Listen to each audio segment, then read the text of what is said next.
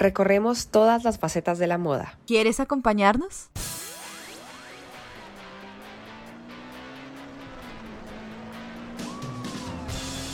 En estos episodios viajamos al pasado, presente y futuro. Conversamos sobre las noticias que impactan al sector. E investigamos junto a algunos invitados para así chocar con la realidad de la industria. Esto, es Moda sin freno.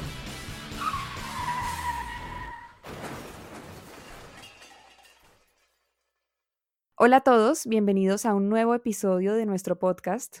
Vamos en el número 8 y contando, pero estamos en el segundo episodio con invitado especial y en esta ocasión quisimos aclarar algunas dudas sobre un tema que para muchos es el encargado de preservar la moda en el mundo y son las tendencias. Y pues qué mejor que hacerlo acompañadas del investigador y comunicador de tendencias Manuel Vera. Nuevamente, Manuel, mil gracias por estar el día de hoy con nosotras hablando sobre tendencias y de este tema que está tan en boom que son los fashion core razón por la que quisimos dedicar este capítulo a hablar de este tema que inició su auge específicamente desde el año pasado con el show de Valentino en 2022, donde predominaba el uso del hot pink y posteriormente el anuncio de la película Barbie. Desde ese momento no se ha parado de hablar del famoso Barbie Core y con esto ha venido todos los cores y pues bueno, ya empecemos conociendo un poco de Manuel, que no solamente nos va a hablar de tendencias y de fashion core, sino también algo más a fondo y de su carrera profesional. Chicas, muchas gracias por la invitación. Hola Cintia, hola Luisa. Para mí es un placer estar acá con ustedes, que las admiro muchísimo y las sigo desde el momento uno. Y también después de haber tenido la experiencia de vivir el Bogotá Fashion Week juntos por primera vez este año. Y pues aquí ya haciendo parte de este capítulo 8 para hablar justamente de un tema que me apasiona y en el que soy bastante especialista, que son las tendencias. Y como lo decía Luisa, con el auge de los fashion course en estos últimos dos años. De mí les cuento que estudié diseño de moda Posteriormente me especialicé en marketing y comunicación de moda y luego en periodismo de moda, lo que me permitió pues empezar a moverme un poco a nivel local en Bucaramanga con eventos, charlas, conversatorios, realización de informes de tendencias. Tuve un blog de moda con el que estuve alrededor de tres años, pero como la gente cada vez lee menos, entonces me fui y me centré en Instagram, donde estoy hoy, hablando justamente de las tendencias, de las tendencias de la industria aplicadas pues a los universos femenino y masculino. Sigo con el tema de asesoría, sigo con el tema de charlas a nivel académico y a nivel empresarial y hoy pues muy feliz de hacer parte de este podcast con ustedes. A nosotras nos llena de alegría poder contar contigo en este capítulo. Queríamos mencionar y digamos ir desglosando un poco el tema de las tendencias, pero también contarles a los oyentes que tú tienes estudios especializados en periodismo, marketing y comunicación de la moda y el lujo de El Education. Sí, hice la primera especialización en convenio con la Universidad Complutense de Madrid. Ese fue el de marketing y comunicación de moda y lujo y posteriormente con Espacio Buenos Aires hice el de periodismo de moda. También tienes, bueno, donde hablas de todo este tema de tendencias ya un poco más a fondo y queremos invitar desde ya a los oyentes para que vayan y te sigan. Es una cuenta de Instagram ¿Sigues manejando también una plataforma web? Sí, sigo aliado con la plataforma web que era el blog para seguir compartiendo ciertos informes ya especializados con temas de tendencias, editoriales, color, pero principalmente sí el foco en estos momentos es Instagram, por donde por supuesto me pueden contactar para cualquier información que necesiten, cualquier asesoría, cualquier realización de informes, charlas, conversatorios, invitaciones a más podcasts, por supuesto que ahí estaré disponible. Por supuesto que sí. También quería comentar que tu cuenta de Instagram se llama Bermulemut Trends. Vamos a dejar tus datos en la descripción de este capítulo, pero para dejarlo desde ya claro, tú realizas actualizaciones respecto a los outfits más relevantes y bueno, colores, conceptos en general, de eventos, de alfombras, de pasarelas alrededor del mundo. Entonces, para que desde ya los oyentes tengan esa información y puedan entrar y chequear un poco para entender también cómo vamos a ir desglosando toda esta contextualización en torno a las tendencias y al fashion core. ¿Cómo defines o cómo sabes cuando una prenda, un color, un concepto se convertirán en tendencia?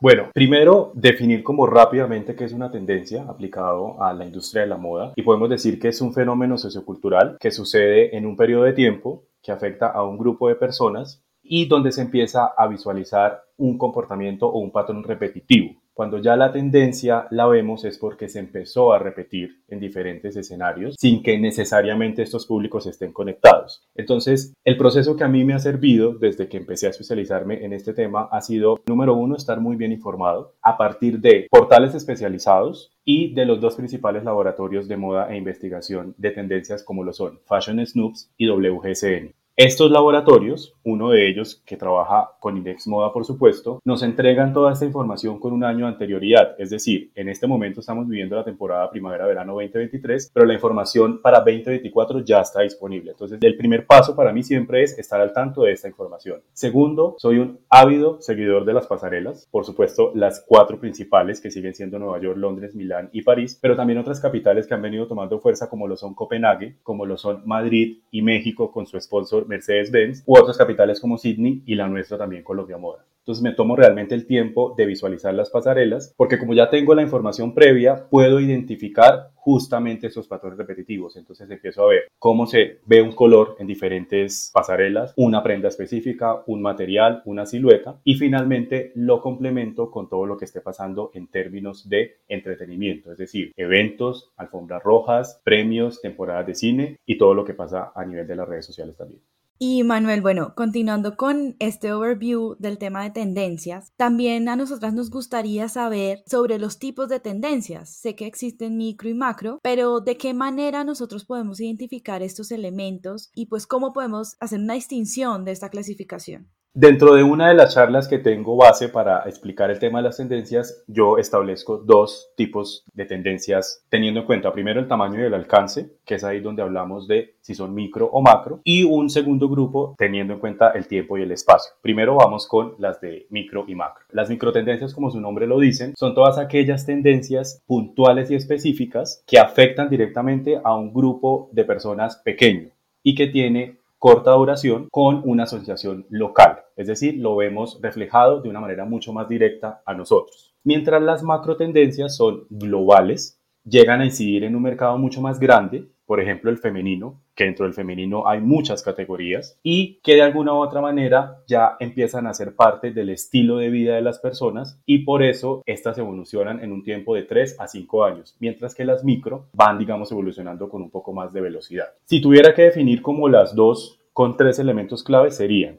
las micro afectan a un nicho, son de corta duración y tienen un aspecto local. Y las macro serían globales, para un mercado más amplio y tienen una duración más larga que la micro. Manu, y con lo que está pasando ahorita en París y el Fashion Week de alta costura, por ejemplo, estos desfiles, ¿cómo afectan, digamos, estas micro o macro tendencias a un público más grande? ¿Cómo ellos logran permear estos mercados sabiendo que el tema de lujo es muy exclusivo y pues es para ciertas personas? Sí, creo que aquí es importante también aclarar algo que lo mencionaba muy bien Nata Mendoza en el capítulo pasado y es que no todas las tendencias van a aplicar a todas las marcas o a todos los públicos. Hay que hacer un ejercicio muy interesante de filtración para realmente reconocer cuáles van acordes a ciertos mercados y a los ADNs de las marcas específicas. Con respecto a alta costura, ¿qué pasa? Está hecho para un grupo muy selecto de personas, pero eso no quiere decir que dentro de estas colecciones y las presentaciones de las diferentes pasarelas podamos extraer elementos que sí nos van a servir. Uno de ellos que ya he logrado identificar con los tres días que va y que me anticipo a decir desde ya que es un color que va a estar muy en tendencia para el otoño-invierno, principalmente afectando al universo femenino, es el rojo escarlata. No es el rojo luminoso que estuvo en tendencia esta temporada, sino el rojo escarlata que es un poco más profundo. Lo hemos visto en pasarelas como prendas de Chanel, en el ISAP y prácticamente todo el cierre de la pasarela de Giorgio Armani Privé estuvo con este rojo. Entonces, si bien a alta costura va para un público muy específico, de allí podemos extraer elementos como color, ciertas siluetas, ciertos elementos decorativos que una vez empiezan a filtrar van a poder servir para los diferentes mercados. Iba a hacer un comentario con la primera respuesta que diste y es que acababa de terminarse la semana de la moda de Pitti Uomo, de menswear, y ahorita empezaba esta en Francia de alta costura, más otras premiaciones que están pasando, entonces es como todo al mismo tiempo y cómo haces para publicar todas tus predicciones, digamos, hacerlas en un tiempo determinado para que la gente también esté como muy actualizada contigo. Realmente es un trabajo bastante laborioso, es algo que requiere de mucho tiempo y de mucha disposición, como les comentaba, en lo personal me tomo el tiempo de ver todas las pasarelas. Si tengo el tiempo y la disponibilidad, lo hago mirando el video desde el minuto 1 hasta el final, si no lo hago a través de los lookbooks que se encuentran en plataformas como Bug Runway o Tap Walk. Y como ya tengo, digamos, de alguna otra manera desarrollado ese chip, digo yo, de poder identificar lo repetitivo, empiezo a hacer ese trabajo cada temporada, cada Fashion Week y cada una de las estaciones que sucede pues la moda. Como dices, sí pasan muchas cosas. En el momento es, terminó menswear, empezó alta costura, pero al mismo tiempo Miami está en Swing Week también. Entonces me tengo que partir a veces en dos y en tres para poder estar al tanto de todo porque junto con eso pues siguen sucediendo lanzamientos de películas, premios musicales que se nos vienen encima, temporadas de cine. Entonces sí es un trabajo que realmente requiere de mucha dedicación, pero que si lo organizamos muy bien como yo lo hago día tras día y semana tras semana, por eso puedo entregar de primera mano y apenas termine una Fashion Week las tendencias más generales y relevantes que lo hago a través de mi cuenta de Instagram, justamente teniendo esos elementos repetitivos para que la gente vea que sí se puede hacer y vea que sin importar que es una Fashion Week internacional, podemos tener elementos que podemos adaptar a nuestros mercados más locales. Y ya que nos estabas hablando un poco de estos ejemplos, quiero entrar a la parte del fashion core, también porque mencionabas que justo habían algunas premiers, ¿no? De películas y obviamente ahí entra Barbie, pero quería saber si tú nos podrías dar más ejemplos respecto a las macro y las micro tendencias. Nos dice este tema del rojo que es súper importante y que ya como tú dices está implícito, digamos, ya en este momento de que va a ser como una tendencia muy clara, pero por ejemplo, que hay actualmente que de pronto tú puedes definir y dices, no, esta es 100% una micro tendencia. O es ahí donde entran las fashion cores. Sí, de alguna otra manera cuando hablamos de microtendencias, entonces nos vamos a encontrar con elementos muy particulares como un color específico, una prenda específica o una estética, que es lo que vamos a entrar a hablar ahora a continuación con los fashion cores. Y cuando hablamos de macro tendencias, son ya componentes de moda mucho más generales. Entonces la macro no solo nos va a entregar un color, sino nos va a entregar toda una carta de materiales, toda una carta de siluetas, las principales grafías y estampaciones que vienen para la temporada. Junto con ello nos vamos a encontrar con complementos, accesorios, calzado, marroquinería, por eso es mucho más amplia. Entonces, cuando termina la temporada, ya podemos decir las macro que vienen son estas y las micro van a ir sucediendo un poco como va avanzando la temporada, teniendo en cuenta todo lo que está pasando también en términos de Fashion Core. Antes de pasar ese tema, me faltó el segundo grupo, que era el grupo de las tendencias teniendo en cuenta el tiempo y el espacio, y tenemos tres principales. Las efímeras, que fueron las que nacieron debido a las redes sociales, a los reels de Instagram y a los videos de TikTok, nacieron por las redes sociales, para las redes sociales y principalmente para las generaciones más jóvenes, como la generación Z. El conflicto que yo tengo con esas tendencias, que justamente se llaman efímeras porque desaparecen muy rápido, y es que en el afán de querer estar en ellas, se ha vuelto a poner en duda el tema del fast fashion que venía desapareciendo y que lastimosamente ha tomado un auge nuevamente con cadenas como Shane, justamente por estar en una tendencia que te va a durar a veces tres días. Sí, claro. O sea, inmediatamente hablaste de eso, pensé en el tema de sustentabilidad y moda. O sea, dije, ahí, qué bueno que está pasando. Y eso ha salido en muchísimos artículos, que las generaciones Z sí son súper comprometidas con el medio ambiente, pero también les gusta mucho el tema de todo lo nuevo, todo es muy efímero, todo se vuelve muy líquido. Entonces hay como una mm, contradicción. exacto, en esta generación pues que es tan joven. Sí, el segundo grupo son las tendencias que son pensadas por las marcas teniendo en cuenta su ADN para que duren una temporada o una estación del año, ¿sí? Por ejemplo, algo tan específico como resort, que dentro de la temporada resort nos vamos a encontrar con prendas muy de esa época veraniega, de esa época vacacional y que no van a estar presentes, por ejemplo, en otra temporada o las prendas acolchadas que solo nos van a servir para el frío. Y un tercer grupo que es al que yo le apunto cuando hago mis charlas y hago mis conversatorios a que la gente pueda estar un poco más consciente, que son las tendencias transestacionales o transtemporales, es decir, que saltan de una temporada a otra sin que esto afecte, pero que permanezcan, para hacer justamente un poco más visible de que la moda puede perdurar, que sí está ahí, que por más de que es cíclica y por más de que se renueva cada temporada, pueden servir y pueden seguir apareciendo tendencias que van a perdurar en el tiempo. Yo quiero lanzar un ejemplo a ver si es correcto o no. por ejemplo, el tema de los corsés. En su momento fue este boom por Bridgerton y el Royal Court. Y el Regency Court. Exacto. Y ahora ya es un poco más normal que haya corsés en todas las tiendas para diferentes tipos de ocasiones. Entonces siento que es como algo que ya se quedó, ya está como en nuestro diario vivir. Entonces sí podría ser un ejemplo de lo que tú dices. Sí, es un ejemplo de una tendencia transestacional o transtemporal que inició hace un tiempo justamente por el auge de esta serie. Hacía parte de un core, pero hoy por hoy ya lo vemos indiscriminado tanto en el universo femenino como en el masculino. Y es una prenda que va a seguir evolucionando y que sirve sin importar en la temporada que estés, porque si estás en primavera-verano te va a servir y en el otoño-invierno lo combinas con una chaqueta o con una prenda acolchada y igual te vas a ver muy bien y te vas a sentir también bastante bien. Sí, es un ejemplo bastante acertado.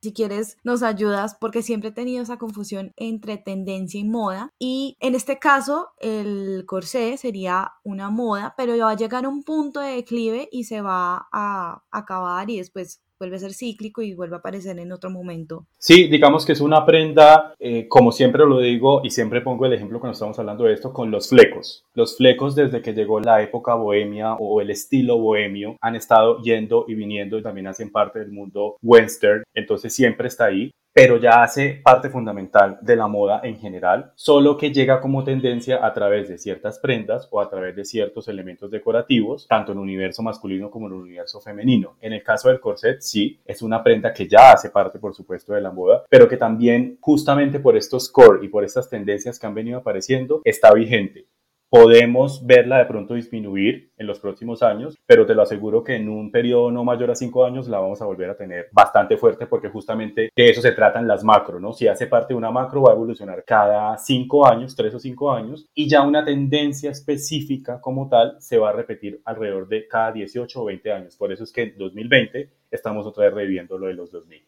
Ah, ok, listo. Muchísimas gracias, Manuel. De verdad me ha quedado súper claro porque siento que siempre uno tiende a confundir estos dos conceptos, pero con el ejemplo es muchísimo más claro.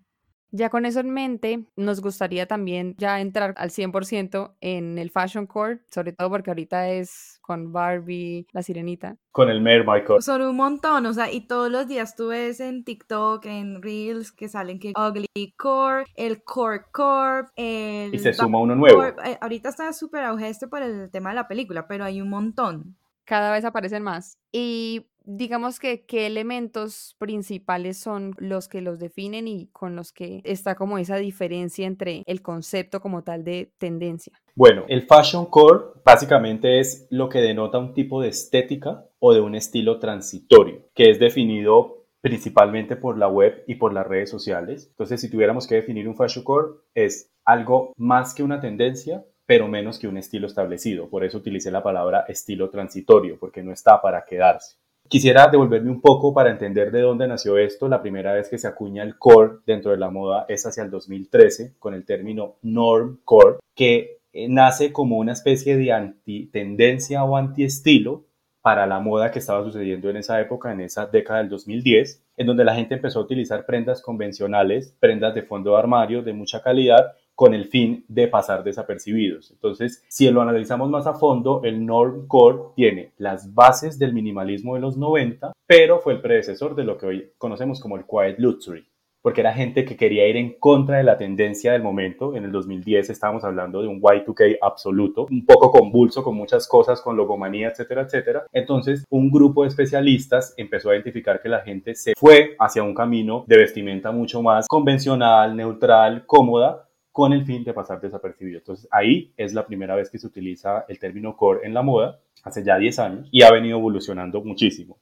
¿Cuáles son los elementos? Yo diría que son cuatro elementos principales para que un fashion core sea definido y sea exitoso. El primero es que está asociado a un fenómeno o a un suceso relevante del momento. En el caso de la Barbie, por supuesto, con el lanzamiento ya a pocos días de la película, pero también puede estar ligado a un suceso viral de redes sociales, a un movimiento político, a un lanzamiento del el último álbum de cierta artista. Entonces siempre está asociado a un suceso o a un fenómeno relevante. También tiene que tener colores que lo identifiquen. Tercero, el tema de la palabra, es decir, la palabra que antecede al core es la que define toda esa estética. Y cuarto, todo lo que tenga que ver con la imagen, porque justamente los core van asociados a la imagen, es decir, a prendas, accesorios, complementos, marroquinería, calzado, y se incluye maquillaje, se incluye cabello y se incluyen otros elementos en donde también podrían estar ahí la música y la decoración.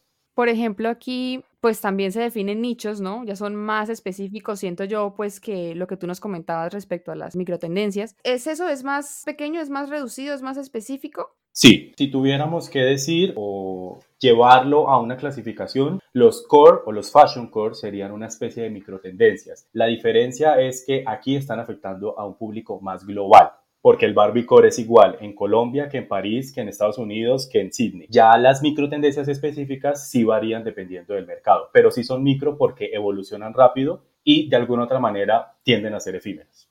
Y yo tengo una duda. Entonces, por ejemplo, los emos de más o menos del 2010. En ese momento no era famosa la palabra core, pero entonces eso es como un tipo de estética que puede llamar, eh, no sé, emo core. Sí. No sé, creo que estaba pensando que cumple con los cuatro elementos de los que nos habla Manu. Entonces, creo que podría haber sido un core, solamente que pues en ese momento esa palabra no estaba en tendencia, no tenía ningún significado como lo tiene ahora. De hecho, algo que también cabe mencionar, hablando de tendencia, y de fashion cores es que cuando se establece una tendencia o se establece un fashion core, siempre vamos a tener la contraparte, una contratendencia o un fashion core que dé respuesta a ese. En el caso del Barbie Core, que ya todos lo sabemos y lo tenemos muy claro desde el año pasado, pues nace también el denominado Goth Core, que va un poco de la mano de la época emo con elementos góticos, justamente porque la generación Z no tuvo esa etapa emo como si la tuvo mi generación, por ejemplo. Entonces aquí ya la contraparte es el negro como color protagonista, botas pesadas, maquillaje oscuro, peinado un poco desaliñado, prendas oversize, elementos como los estoperoles o taches. Entonces se empieza a jugar eso. Justamente también estamos en un momento en que la moda sigue viviendo de la nostalgia y por eso los fashion cores también son como la respuesta a eso. Quiero vivir en el momento, quiero tenerlo,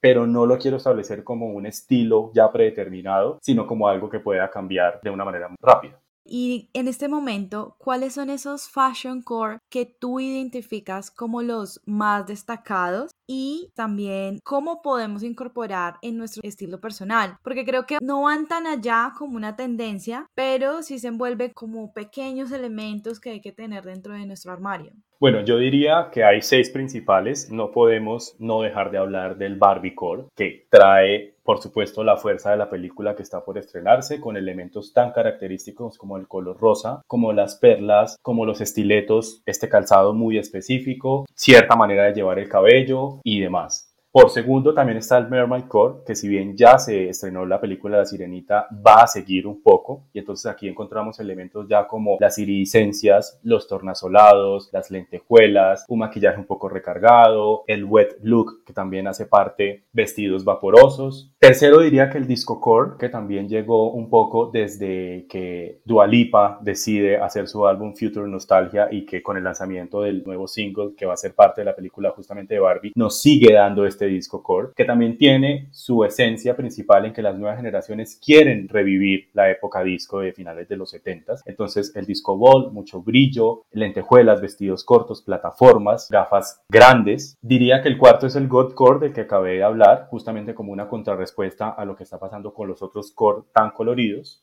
El quinto diría que es el Kid Core, que busca revivir la parte de la infancia de los 90, los colores primarios, todo lo juguetón, todo lo llamativo, todo lo naif, llevado obviamente pues a la moda actual. Y el último, que lo mencionaba Luisa antes, que es el Ugly Core, que nace también como contrarrespuesta al Quiet Luxury. Entonces, si el Quiet Luxury busca pasar desapercibido con el Ugly Core, lo que queremos es el eclecticismo al 100%, haciendo mezclas imposibles. Sería un poco del Weird Girl, que estuvo muy, muy en tendencia cuando Betty la Fea otra vez llega a calar en todos los espacios y que Bella Hadid fue una de sus grandes exponentes. Entonces el ugly core va un poco de la mano, ¿no? Mezclar estilos, mezclar prendas, mezclar estampados, logomanía, todo en un mismo espacio. ¿Y cómo lo podemos incorporar? Cualquiera de estos seis o de los otros que van a seguir apareciendo es a través de los elementos puntuales como el color. Si yo quiero llevar el color en una prenda, en el maquillaje de las uñas, en el maquillaje de los ojos, de los labios, o de pronto en un pin, quizá en algún lazo que me vaya a incorporar en mi cabello, o en elementos complementarios. Si realmente queremos hacer parte del core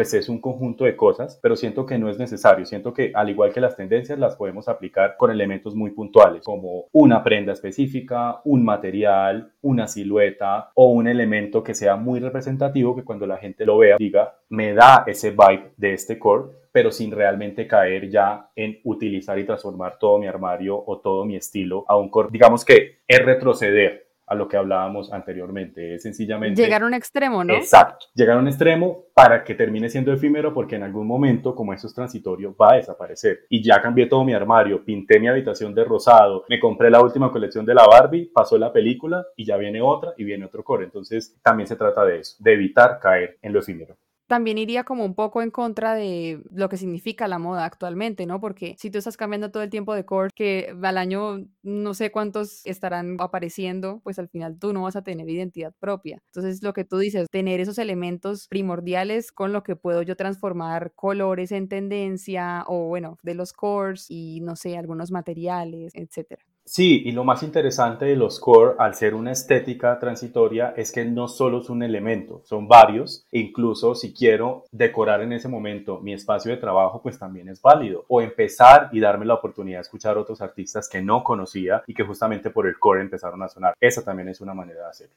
Ya estas últimas preguntas que tenemos para ti son que nos cuentes tu opinión con todo esto que investigas día a día. ¿A dónde crees que se va a dirigir la evolución de estas estéticas en la industria? Hablabas de que venimos repitiendo estilos de otras épocas, eso entra en las tendencias, entra en los cores, pero ¿piensas que estos nuevos estilos van a saltar en algún momento de mm, el mundo real a algo más virtual con todo el tema de meta y todos estos artificial.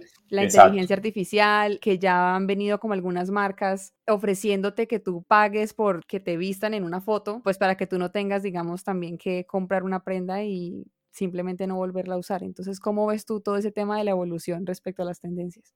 Bueno, las tendencias van a seguir porque al igual que la moda, la industria es cíclica y las tendencias cíclicas van a venir, van a ir, unas ya están predeterminadas, unas se van a quedar. Simplemente cada temporada evolucionan para modernizarse y dar respuesta a lo que está pasando en ese momento, porque al final eso es la moda, ¿no? El reflejo de lo que está sucediendo en un momento específico. En cuanto a los cores, sí siento que muchos van a desaparecer, o la gran mayoría, que justamente son transitorios, pero aquellos que logren evolucionar podrían convertirse en un estilo predeterminado. Cuando hablamos de un estilo predeterminado, son aquellos que han permanecido por lo menos una década. Sí, el estilo minimalista, el estilo exhibicionista, el romántico, son estilos que realmente han permanecido en el tiempo, que siguen evolucionando, pero que estuvieron mínimo una década vigentes. Los core no están durando eso. Con respecto a el tema tecnológico, las redes sociales van a seguir avanzando. A ellos sencillamente no podemos decirle que no. Pero lo que yo pienso y lo que yo siento que debería pasar es, primero, que se regule, porque sí se siguen abusando de ciertas herramientas para excluir y sí o sí, al igual que la moda, debemos decolonizar y democratizar. Mientras no haya una decolonización y mientras no haya una democratización, la moda no puede seguir. Sencillamente se va a estancar y vamos a seguir con los mismos problemas. Y eso también incluye la tecnología. Que cada vez más públicos tengan acceso a la tecnología, que cada vez las herramientas se creen con el fin de mejorar procesos y de mejorar también las prácticas que está teniendo la industria. Entonces siento que ese podría ser mi visión a futuro, pero pues esperemos a ver cómo avanza todo y cómo nos va con la llegada de más cosas que por supuesto van a estar ahí para la moda.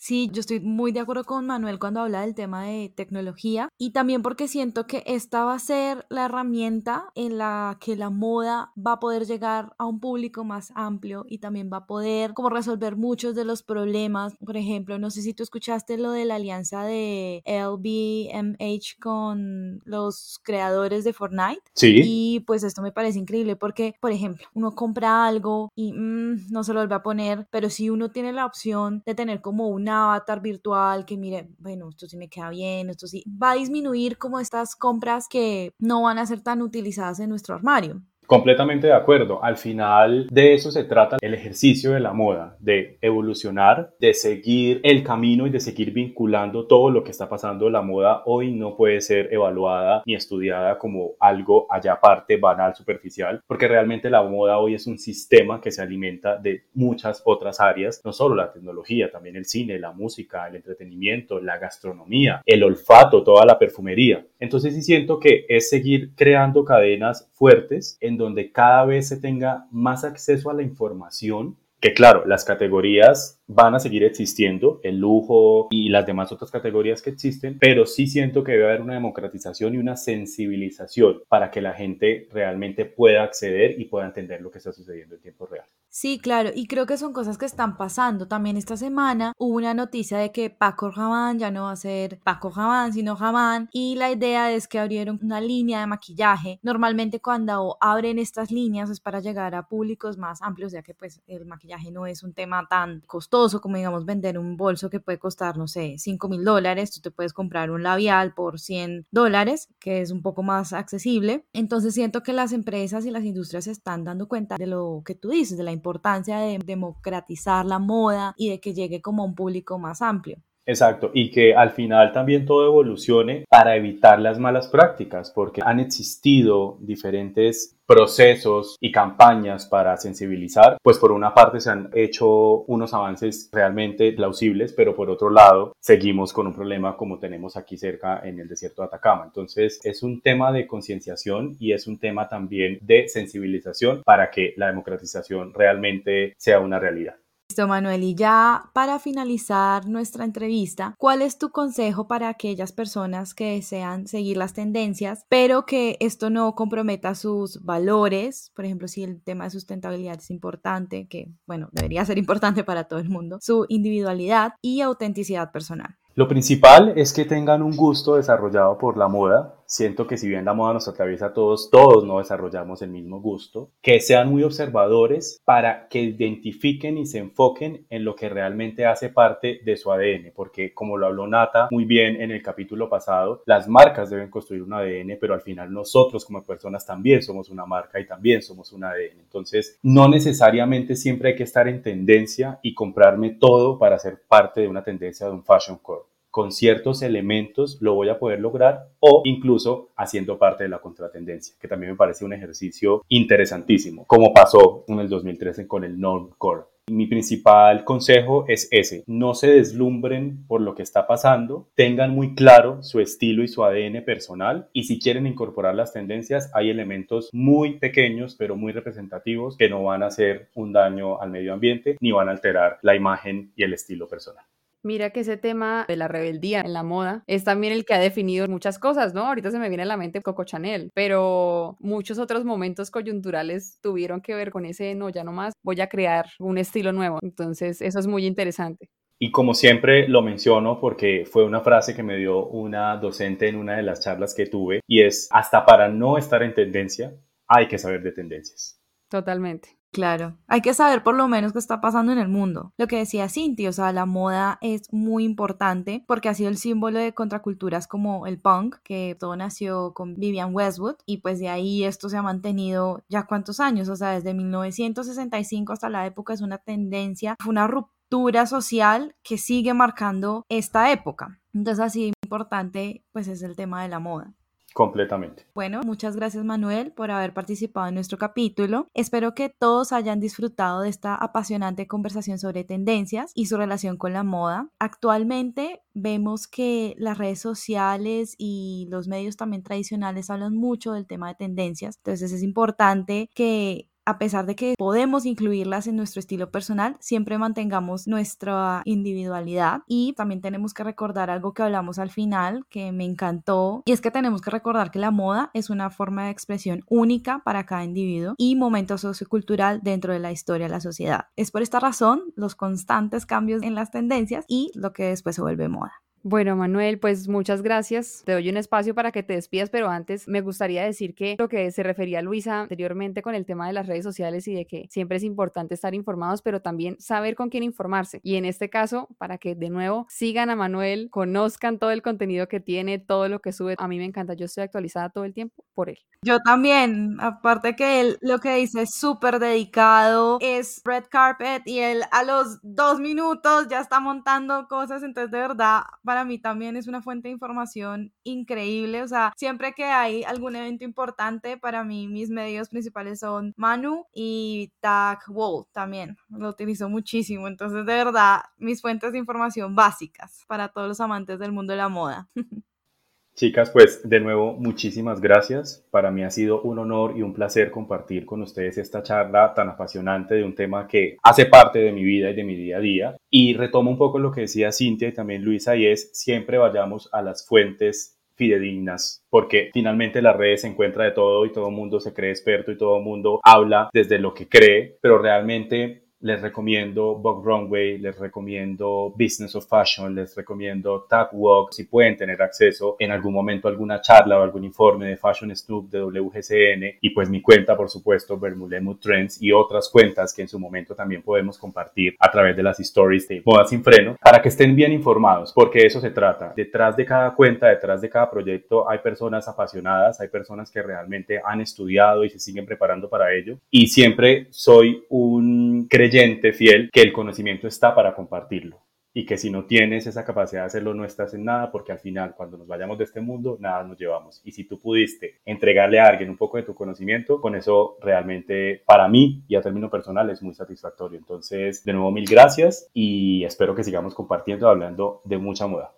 Ay, qué bonitas esas últimas palabras, Manu. De verdad, muchísimas gracias por haber atendido nuestro llamado, por compartir todo el conocimiento. Uno a veces también estudia, pero tener a alguien que uno le refuerce todo eso es increíble. Entonces, de verdad, muchísimas gracias por haber participado el día de hoy. A ustedes por la invitación y que vengan muchísimos capítulos más, que por supuesto estaré pendientes para escucharlos. Por supuesto que sí. Con esto llegamos al final. Muchas gracias Manuel por habernos enseñado sobre una de las ramas de la industria que si no existiera dejaríamos de ver la moda como la conocemos hoy. Nos vemos en un próximo episodio donde seguiremos recorriendo tópicos tan fascinantes como este. Así que manténganse actualizados en nuestras redes sociales y las de Manuel las dejaremos en la descripción de este episodio. Esto es Moda sin freno. Hasta un próximo episodio.